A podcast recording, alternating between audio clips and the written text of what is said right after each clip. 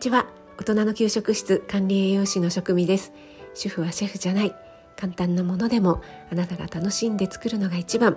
毎日食べても飽きない味こそ家庭料理。そんな思いで配信しています。はい最初にお知らせをさせてください。今度の日曜日ですね、えー、29日。日曜日に一つの野菜でバリエーションコースさつまいもを使って5品作っていくオンラインレッスンを行います。で土曜日にですねご参加を申し込みくださった方全員に詳しいご案内を送らせていただきました。でまだね申し込みしたんだけど届いてないよという方がもしいらっしゃいましたら、えー、ご連絡ください、えー、届いてないよということでね。はい。そして当日作る料理の完成画像ですね、えー、そちらは、えー、今週の水曜日か木曜日に、えー、送れる送らせていただけるかと思いますので、えあこんな感じで出来上がるんだっていうようなイメージを膨らませていただきつつ当日を迎えていただければまたねイメージが膨らむんじゃないかなと思いますので楽しみにお待ちください。でリアルの開催ご希望参加ご希望の方は、えー、まだ受け付けておりますがちょっとね日にちの方が迫ってますのでやっぱり気になってるなという方はねお早めに、えー、お待ちしておりますのでどうぞよろしくお願いします。はい、今日はですね昨日、えー、空間音楽セラピストの秋代ちゃんのコンサート行きましたよというねこの感動をぜひお伝えしたくて収録しています。直前にね私こともあろうことに、えー、食あたりになってしまいましてねお豆腐に当たったということで皆さんご心配くださりありがとうございました。あのおかげさまで無事回復しまして昨日は元気な状態でね、えー、秋代ちゃんのコンサートに行くことができて本当に良かったと思っています。もうこれでね、えー、行かれなくなったらもう泣くに泣けないという状態でしたのでね。この秋代ちゃんのコンサートなんですが先月9月にね秋代ちゃん生秋代ちゃんと初めて東京でねお会いしたんですよね。秋代ちゃんが東京にいらっしゃるということでその時は秋代ちゃんのコンサートではなくて童謡祭でしたかね、えー、秋代ちゃんがいらっしゃるということで、えー、この機会にっていうことで、えー、都内でね、えー、ランチをいたしました。そうしたらですねそのすぐ後ですよねあきおちゃんからの DM でもしかしたら、えー、都内でね、え、コンサートをやることになるかもしれません、えー、早ければ年内になんていうね DM をいただいたんですよね。なのでいやあきおちゃんすごいなと思ってね、えー、じゃあその時はぜひぜひ行かせていただきたいですというお返事をしていたらなんとなんとあの年内どころかもうね翌月の10月に、えー、決まって実行に移してしまうっていうねその秋代ちゃんの行動力素晴らしいなと思いまして。秋代ちゃんって本当に見た目は女性らしくてねしなやかな感じなんですけどももうねやることは結構男前だよねっていうことでねあの先月お会いした秋代ちゃんのお友達お二方ともね、えー、昨日また再会することができたんですがそのお二人もね、えー、同じく秋代ちゃんのファンでまたこんなに早くお会いできるとはっていう、ね、再会の喜びを交わしましてそして秋代ちゃんの行動力すごいよねっていう話をねまたしましたね。昨日の秋代ちゃんのコンサートは、えー、15時開演だったのでその前にね、えー、ちょっとランチをしてから行きましょうというね嬉しいお誘いをいただきましたので、えー、ゆりえさんとそれからナッツさんなおちゃん先生とお嬢さんのね、えー、おひい様と一緒にね、えー、楽しいランチをしてそして、えー、あきおちゃんのコンサート会場の方に向かいました。ナッツさんとはスタエフを通してずっとね、え交流がありましたしまたねあの私のオンラインクッキング本当に最初の頃からねご参加くださって本当にありがたいなって、え、常々思っていたんですがその時にね、え、最初の頃、えー、ズームを通してねお顔は拝見していたんですけども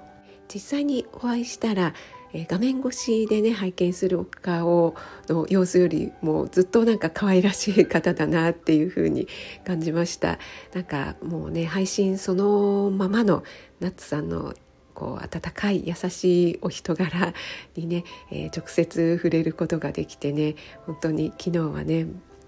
えー、そんな出会いもあって嬉しかったですね。すみませんこれ1回目撮っってあのその撮ったのがダメに なぜかダメになってしまったのでテイク2なんですよね。なのでちょっとしどろもどろになっていますが。はい。そしていよいよ秋代ちゃんの演奏ですよ。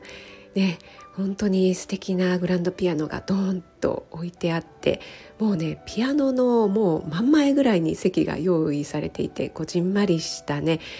えー、そんなホールになってましてなんと贅沢なんだろうということでもうどこに座ろうか迷ったんですがなおちゃん先生と、えー、娘ちゃんはですね、えー、ご迷惑かけると申し訳ないからということで一番後ろに座るということでゆりえさんも後ろがいいっていうことだったので私とナッツさんはですねもうせっかくだからということでもうえー、真ん前の明夫ちゃんの、えー、手元が見えるところに席を取りましてね。きよちゃんの演奏をすぐ目の前で堪能できるというねなんとも贅沢な時間を味わいました、えー、そしてあきおちゃんがね登場してきた時はもう本当に淡いピンクのね素敵なドレスでわーっていうもうピアニストのオーラが漂っていたんですがまず第1曲目ですよね。もうこのバーンって鳴らした時の音に